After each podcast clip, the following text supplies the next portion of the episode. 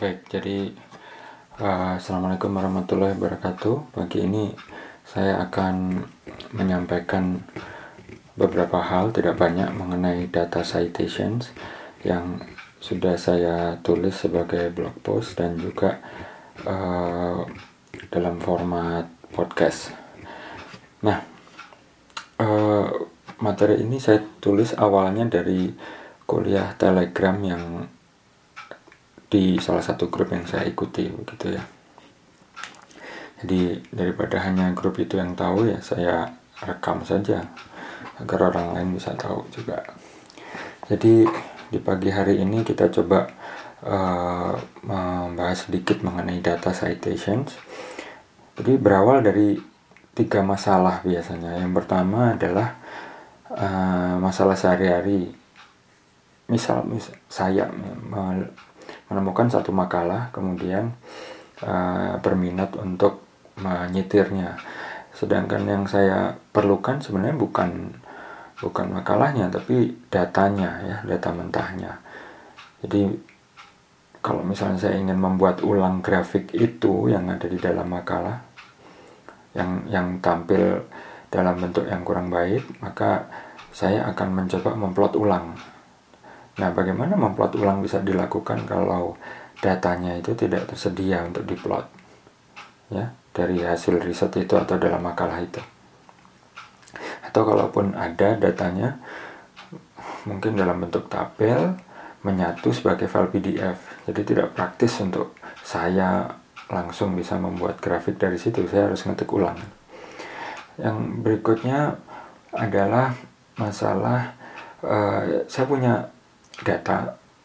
Tapi saya ingin membandingkan distribusinya dengan uh, data milik orang lain. Jadi misalnya ada saya tampilkan di sini ya. Jadi misalnya ada si X membuat grafik uh, misalnya ini X ini Y. Nah Nah, misalnya seperti ini. Jadi si X itu membuat grafik uh, Y dan dan X seperti ini. Jadi ini data-data punya dia, kemudian dia menarik menarik korelasi. Nah, saya ingin me memplot data saya. Jadi yang lingkaran ini data saya. Nah, bisa dilihat di sini. Yang lingkaran itu data saya.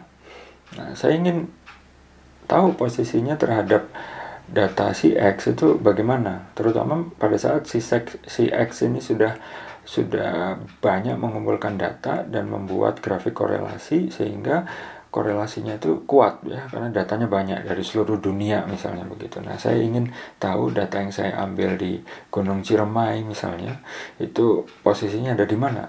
Nah, kalau misalnya uh, makalah itu ada dat, uh, grafiknya dan datanya tidak tersedia, bagaimana caranya saya bisa memplot itu? Ya, mungkin yang saya lakukan saya plot data saya, kemudian saya mencoba menggambar ulang garis korelasinya dengan skala uh, grafik yang sama dengan aslinya ya. Jadi saya akan lakukan itu, tapi kan tidak praktis yang pertama, yang kedua bisa jadi garis korelasi yang saya tarik itu keliru, mungkin agak miring, mungkin agak lebih terjal dan seterusnya. Nah, solusinya apa menurut saya dan banyak orang lain itu ya data citation. Jadi uh, yang kita sitir itu bukan makalahnya atau laporannya tapi datanya. Ya, datanya.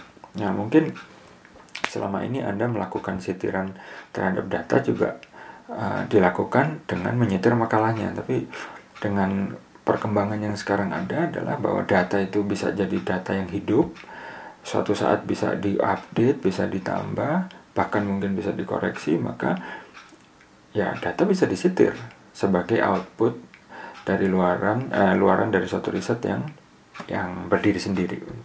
Nah, contoh yang lain, eh, andaikan eh, misalnya saja ya, misalnya saya punya data seperti tadi ini ya punya data seperti ini nah bagaimana kalau saya ingin bisa mengumpulkan data yang sejenis seperti yang dibuat oleh si X ini tapi khusus untuk wilayah Indonesia maka saya akan buka tabel data mentah saya, kemudian saya undang banyak orang untuk bisa me, apa namanya mengisi data milik mereka sendiri, ya.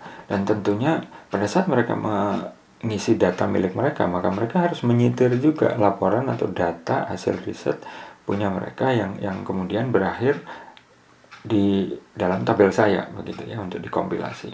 Nah hal yang sama juga terjadi di salah satu buku yang sedang saya sunting itu tulisan Aris Rinaldi mungkin ada yang sudah tahu uh, beliau ini uh, lulusan teknik air tanah ITB yang dibiayai oleh LPDP S2 yang lulus kemudian dalam proses itu dia membuat buku judulnya hidrogeologi pertanian. Nah sekarang ada buku yang kedua yang dia tulis hidrogeologi air tanah tak jenuh.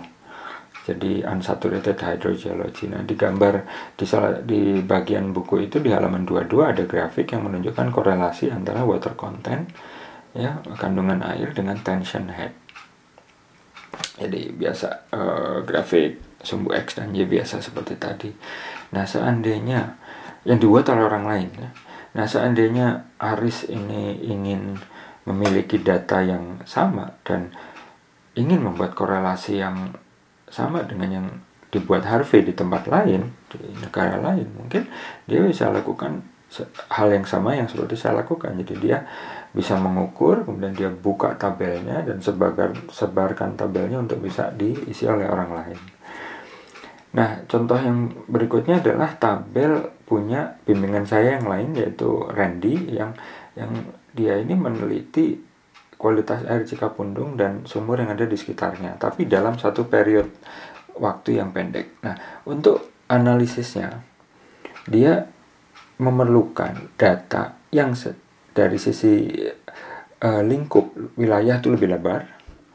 Itu yang pertama, yang kedua dia ingin tahu data yang periode pengambilannya tidak sama dengan periode yang diambil. Jadi misalnya ada di sini sebelumnya atau setelahnya begitu ya. Nah, untuk itu dia harus mendeklarasikan bahwa riset dia itu terdiri dari banyak sumber data.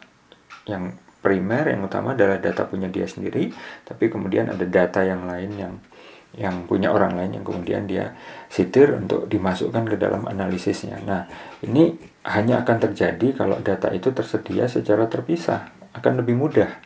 Ya, jadi data tinggal di di download sudah dalam bentuk Excel atau CSV begitu, format spreadsheet, maka Randy akan dengan mudah menganalisis data miliknya dengan bantuan data punya orang lain. Nah, jadi intinya ada tiga hal ya sebagai penutup. Data adalah luaran riset yang independen sebenarnya dan bisa dipisahkan dari laporan atau makalah. Bahkan praktek-praktek yang di yang direkomendasikan adalah makalah atau data tersebut e, menyitir data milik riset itu sendiri. Ya. Ini anak saya baru bangun. Ah. Nah, yang kedua adalah metode dalam satu riset dapat diulang oleh orang lain. Jadi, bagaimana bagaimana metode itu untuk memenuhi kaidah saintifik bisa diulang orang lain kalau datanya tidak tersedia. Ya. Yang ketiga, khusus untuk peneliti pemula, dengan Anda membagikan uh, data riset, maka Anda itu akan dapat meningkatkan visibilitas riset Anda begitu ya jadi anda itu bisa muncul di mana-mana salah satunya sebagai produser data. Demikian uh, podcast saya dan share, uh, rekaman video pagi ini.